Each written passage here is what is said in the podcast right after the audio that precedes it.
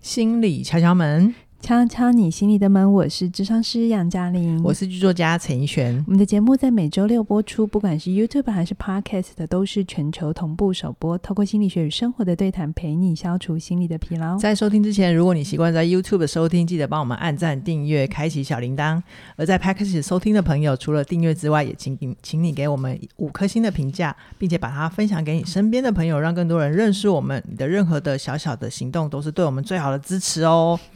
老师啊，是你的好好在一起开卖一段时间了齁、是，谢谢大家的喜欢。他的冰冰冰冰开卖第一天0001分就有人买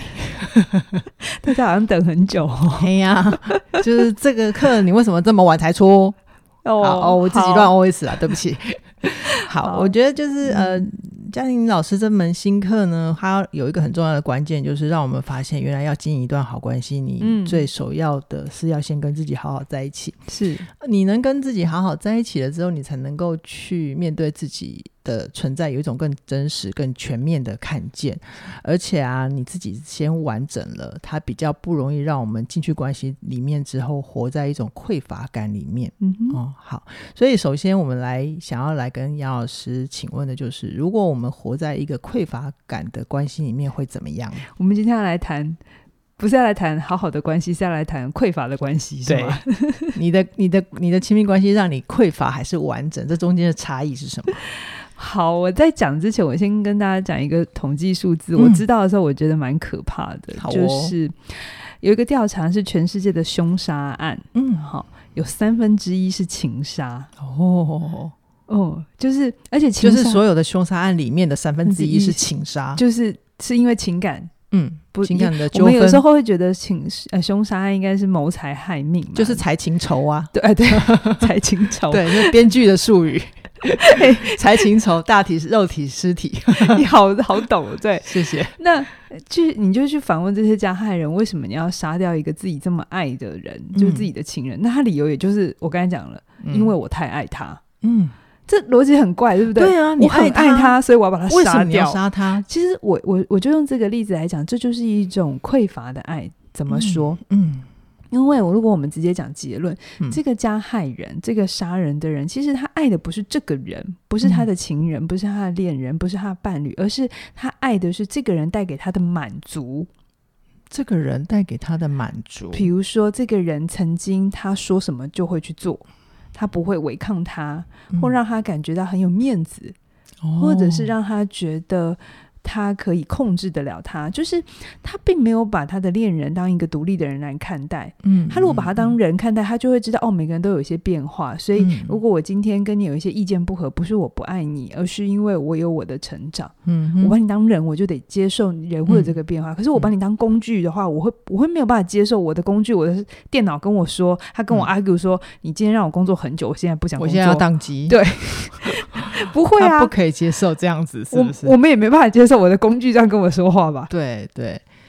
所以这样子的人，意思是他们没有把情人当人看。我觉得你问他，他一定会说没有，他有。可是其实更核心的是，他把恋人当成是一个需要满足他的工具，所以就会变成是，如果我得不到你，我就毁了你。哦，我知道了，他的满足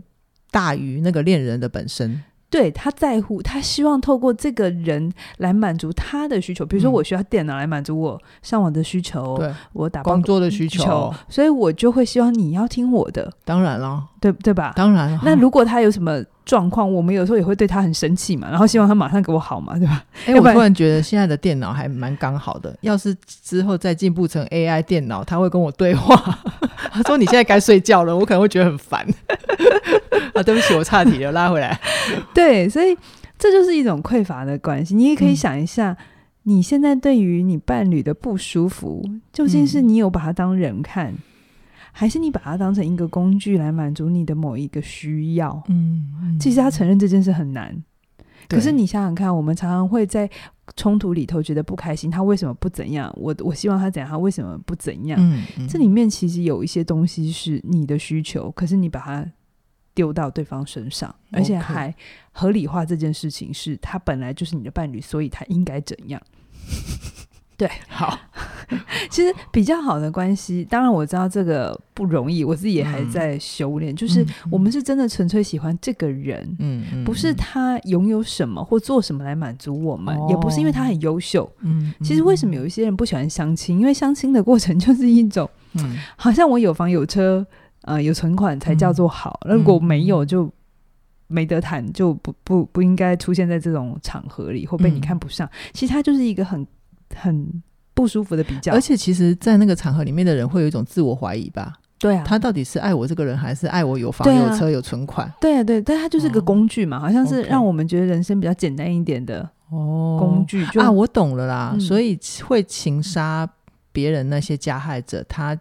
他是真的就因为他把对方当成一个工具，所以他才会不满足就可以摧毁嘛。嗯，他没有把他当人、嗯、我得不到你我就毁了你嘛， 是这样的心态嘛。是是 是那其实如果双方都有一种我自己有缺的我自己满足，我今天有情绪、嗯、当然我们会都希望跟伴侣分享，或这个一定也是一种需要、嗯、不然有些人就会说那我都自己来了我到底要亲密关系要干嘛可是我觉得那里头有一个差别是，我需要一个人来听我说，可是我还是知道大部分的我的情绪是我自己要去消化的、嗯嗯、我自己要去面对的、嗯、我不会觉得你要有义务来让我好起来、嗯、那伴侣自己也没有觉得我有义务让你好起来、okay. 其实这是两件事，都两个人都要的哦、嗯、我没有觉得你有义务一定要来让我好起来，同时你也没有觉得你因为是我的谁你就得非得让我好起来哦，这真的是两个非常自我概念很好的人对，那两个自我概念好的人，都知道把自己活好的人，他们就比较有可能找到跟这类型的人做朋友、嗯、然后也都把自己做得比较好、嗯、然后把自己照顾好，所以他们的关系就比较不会有那种控制跟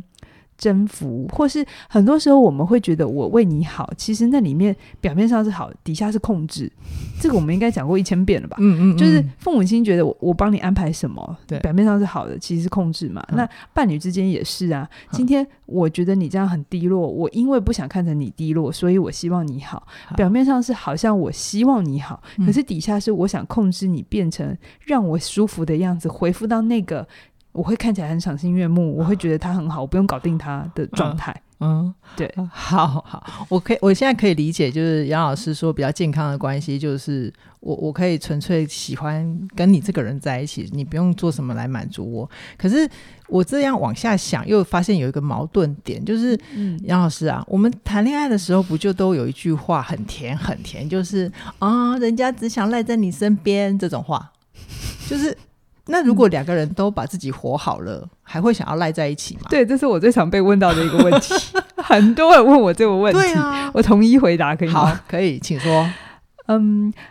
还是会想要在一起，嗯，但是先把自己活好的人，他跟别人在一起的时候，他不是依赖，他是依偎。哦，依偎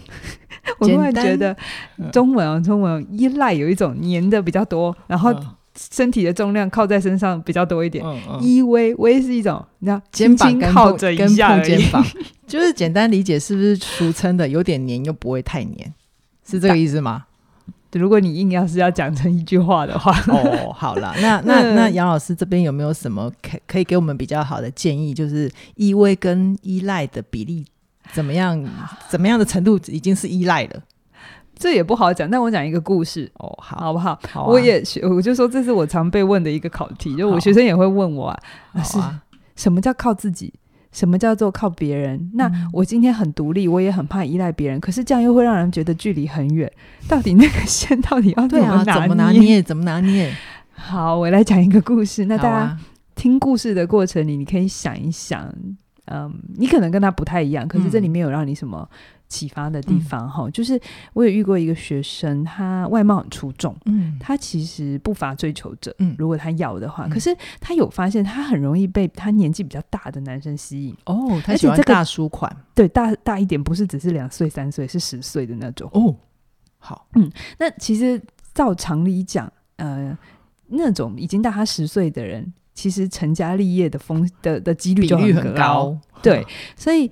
而且他在他的那个产业，他处的产业也很好，所以男生通常也都很有很有能力，嗯，好，然后地位也很好，那因为能力很好，就表达也会很好，沟通能力很，就是很容易让人喜欢上哦。对，就是很容易，哦，对，然后所以他在很年轻的时候，各种原因哈，就也因为喜欢这样，就很容易感情就往人家的第三者走，不管有的时候是他知道，有时候是不知道。OK，那他自己坠入情网的时候，其实他是不舒服的，嗯，其实他并没有。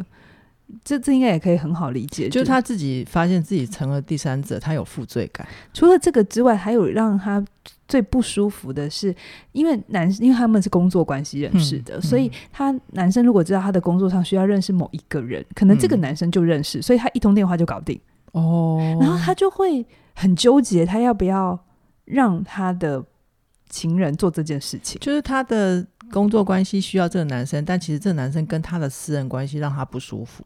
不是，这个男生的私人关系我们先撇开他到底有没有假释，有些时候也是没有的哈。但是他们的这个私人的关系因为混杂了工作关系，因为他在工作上认识的，所以这个男生一定会关心这个女生嘛，对不 对？那有时候女生在烦恼的时候，他一定会跟他讲说，哦，我最近很想打进什么什么什么圈子这样子，然后男生就会说，哦，那个谁我认识啊，我打一通电话，就帮他一通电话就帮他搞定。对，然后他这个时候其实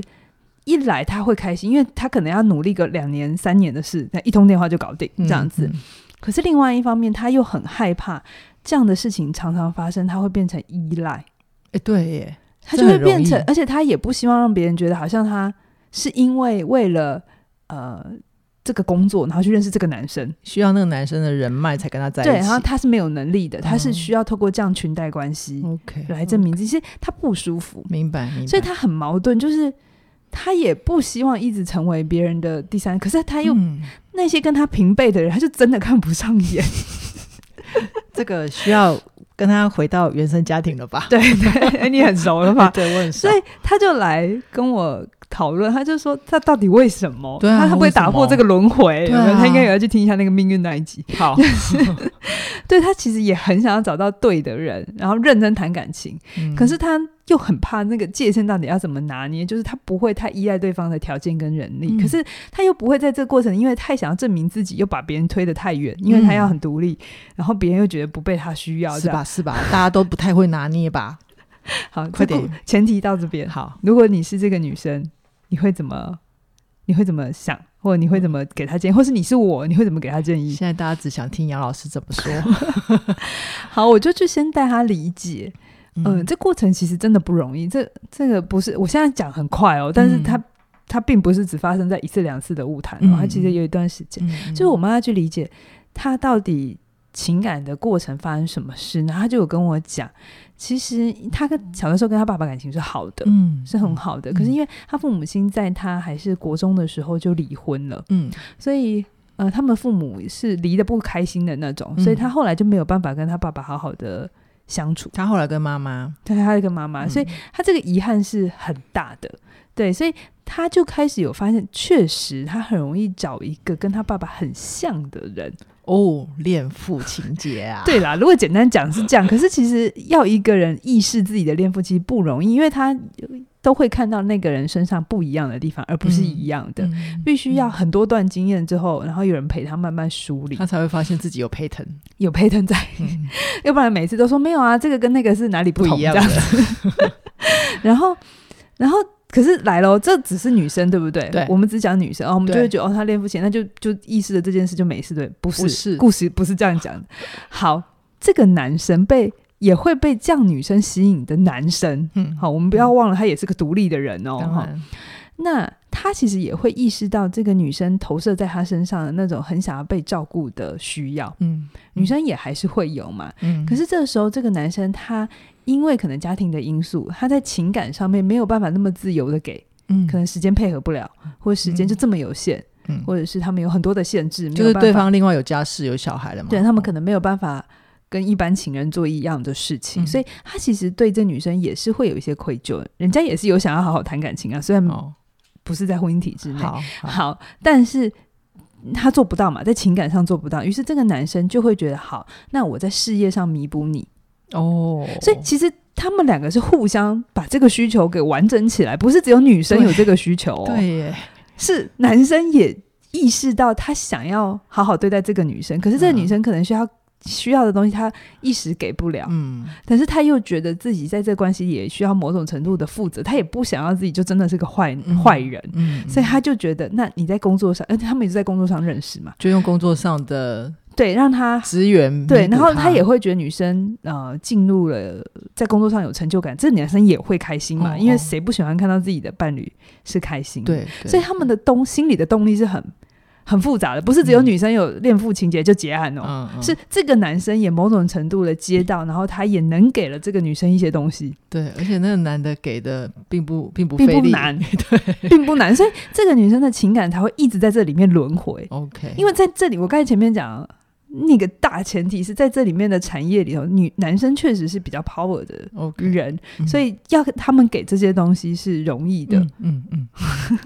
好，他们的需求真的是都很符合对方可以付出的，欸，对，所以你看哦，这两个过程当中如果他们两个没有很觉察的自我意识，其实某种程度他们两个都工具化哦，其实男生确实也把这个女生工具化了一部分，女生也把这个男生工具化了一部分，工具化可能是把他成为他父亲的一个替代品，嗯哼，好，或是那个男生也让这个女生成为他满足他生活的调剂吧，调剂，除此之外其实我觉得另外一块是也让这个男生可能在别的地方得不到的满足，自我的满足，自尊的满足，在这个女生身上是可以得到，所以我不喜欢用道德的角度来去看这种事情，我喜欢的是这里面的需求到底彼此是怎么满足的，对，所以他就会变成这种关系扣上了之后就很复杂，也不容易离开，那我就跟他说，他看懂这整个逻辑之后，对，我就跟他说其实真正的爱就是其实回到他自己小的时候的状态，其实并不是一昧的付出，然后像他小时候他爸爸会带他上课啊下课啊，然后照顾他，这样就是爱，因为他一直很渴望那样的对待，他一直想要回到当年那一刻没有被满足的那个照顾孩子的状态，对，可是其实我说即便你的父亲做得到，或即便你的伴侣做得到，这都不是一种爱，因为这其实会剥夺了你成长的机会，是你会觉得爸爸很厉害，爸爸是英雄，然后你会被宠爱，可是好，就算你父母亲没有离婚好了，因为他都会觉得是父母亲离婚嘛，造成他今天会这样嘛，对不对？我说就算你父母没有离婚，你们还是就是这样甜甜蜜蜜的一个幸福的家庭长大了，你的爸爸也不能在你长大之后，你已经长大，他还用你小时候的方法爱你，还继续当他的人生的英雄，这其实是对你很不好的，而且这已经不是爱了，因为当你长大之后，你的父母亲就必须要放手给你空间，他必须换一种方式爱你，他不能再帮你做完这么多事情，他也不能在你有需求的时候很容易变出一个魔术来给你，有没有？打一通电话就结案这样子，让你有一种钦佩感，那又有一种被照顾到，然后又有一种很复杂的情绪在里面，这不是爱，就是你可能小的时候可以，你5、6岁的时候父亲帮你修个什么灯笼手电筒有灯笼可以修吗？手电筒啦，或铅笔盒之类的。我刚想到灯笼有点真的太老了手电筒它只有 LED 灯吧就是对，所以你可能长大之后父亲母亲也都需要意识到，哎，你需要的爱是不同的了，他们必须换一个方法来爱你，他们是只要陪着你见证你这样就好，所以我让他看见整个过程，但我也没有告诉他所以应该怎样，什么叫做依赖，什么叫做依偎，我就跟他讲情感当然是交流的，而且是流动的，对啊，但是你自己的课题你要自己去面对，你的脆弱，你的没有信心，这些不是不好，但是你不能寄托另外一个人来，然后这些问题会消失，我最后就只跟他讲说，记得你在你的情感生命里头，你其实只是需要有人来见证你的成长，而不是有一个人像个英雄来拯救你的人生。你需要有人见证你的成长，而不是像英雄来拯救你的人生。就是我也没有办法有个比例跟你说独立多少依偎多少，就是这过程当中都是流动的，你们关系不一样的阶段，然后外在的状态不一样，它就会不一样，而且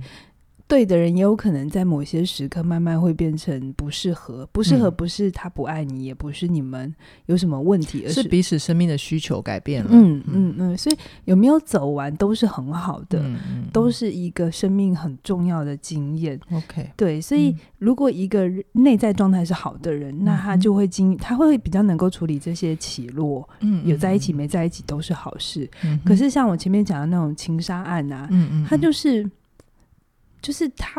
他的客体关系就是会有一些状况，所以就会变成如果一段关系不能下去，那我就必须杀了你，如果不杀了你我会太痛苦。 OK， 我的自我不完整。 OK， 好，刚刚听了这么好听的故事之后，虽然我不确定这位学员他后来结婚了没有，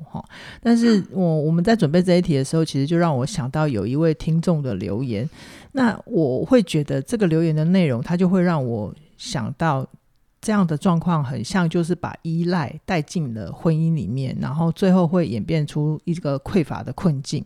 然后我先简述一下这个听众他那时候在我们的频道下面留言他讲的内容是什么。好，这位听众朋友他说他跟先生结婚之后就开始当全职的家庭主妇，然后他照顾小孩子5年10年之后，他发现慢慢失去自己，然后可是等到小孩跟老公都有自己的生活之后，他想要找回自己生活的心跳，所以他想要为自己多活一点，但是这个时候他才发现他自己已经一步都跨不出去了。因为他的困难是在于他失去了所有的资源，无论是钱或者是外部的支持团体，然后家庭的经济收入全部都在先生身上，然后他常常在家里面会有一种次一等的感受，次等公民。虽然他先生嘴上否认说不会啊，我家里面的事情都是让老婆决定啊，然后我其实是觉得某种程度这个先生他也有一些事情，家里的事情他就是依赖老婆，他依赖老婆，但他们两个都互相工具化了。对，但其实那个权利我会觉得还是在先生手上的。是。那有一个很明显的例子就是为什么这个妈妈，这个女性听众她很委屈，就是当小孩子有需求都来找妈妈的时候，她其实负担是很大的。那为什么小孩子都会来找妈妈？那是因为小孩子去找爸爸的时候，爸爸都坐在电脑前面，然后就没有要回应小孩的需要，那可能小孩跟他讲说我也要用电脑这样子。对、然后而且那个爸爸还会直接跟小孩说电脑是我买的，我想看多久都可以，不然你自己去买。爸爸这样跟小孩说。对啊，就是那个听众是这样子留言啦。然后我会觉得这就是一个匮乏感去经营出来的婚姻。对，所以也想要请问杨老师，像如果这样子的婚姻走到这样的匮乏感，可以稍微翻转的第一小步会是什么？这故事确实听到最后很匮乏。可是我不知道听众你第一时间你会把它重点花在哪里？重点是没有钱吗？因为经济是老公带回来的，所以老婆今天才会变成这样嘛。我觉得如果你把重点只画在这里，那个只是一小部分。就是我会鼓励这个太太，你会得先把你自己的感觉要找回来。就是你要先能认同你自己，虽然不是负责经济的人，可是你还是要去尊重你所做的事情。你要对你自己的这个存在价值是肯定的，他要看见自己把家里面照顾好的价值。如果你自己都不觉得自己是重要的时候，这个时候你老公只要轻轻的说一下钱我赚的，你自己就觉得你矮他一截了。而且你也会在很多的地方透露一种讯息，是好像我做的事情比较不重要。如果你连自己都不肯定自己你在做的事情很伟大，或者是其实是很有价值的，那就算你去赚了钱，其实你那个内在的自我的破洞没有修补起来，你还是会在你的关系里头有很多的拉扯。而且换成一个角度是，今天如果我们都把重点画在钱上面，好，假设这个太太也很顺利的回到职场了，那只要她今天赚的比老公少一点的那一天之前，她都要是很匮乏的嘛，没自尊的嘛。对啊，不对吧？对啊，这逻辑很怪。这样也会会让自己更辛苦吧。对啊，所以我会觉得这样的故事其实很多，那我也没有一个简单的方法，而且我也没有觉得哦，这个一定是谁的错，老公的错或老婆的错，其实我觉得都不是。我们只能说，在我们很努力的过生活的同时，在我们为了求生存的同时，我们真的有意识的无意识的都被工具化了。 OK， 被关系工具化，也被这个社会工具化。因为我们最常会说的是啊，你就是个小螺丝钉嘛，对吧？啊，把我自己换掉之后，下一个之后还会排来，所以那里面都是很多的对自己的存在是不肯定的。是那我不觉得你要是赚很多钱，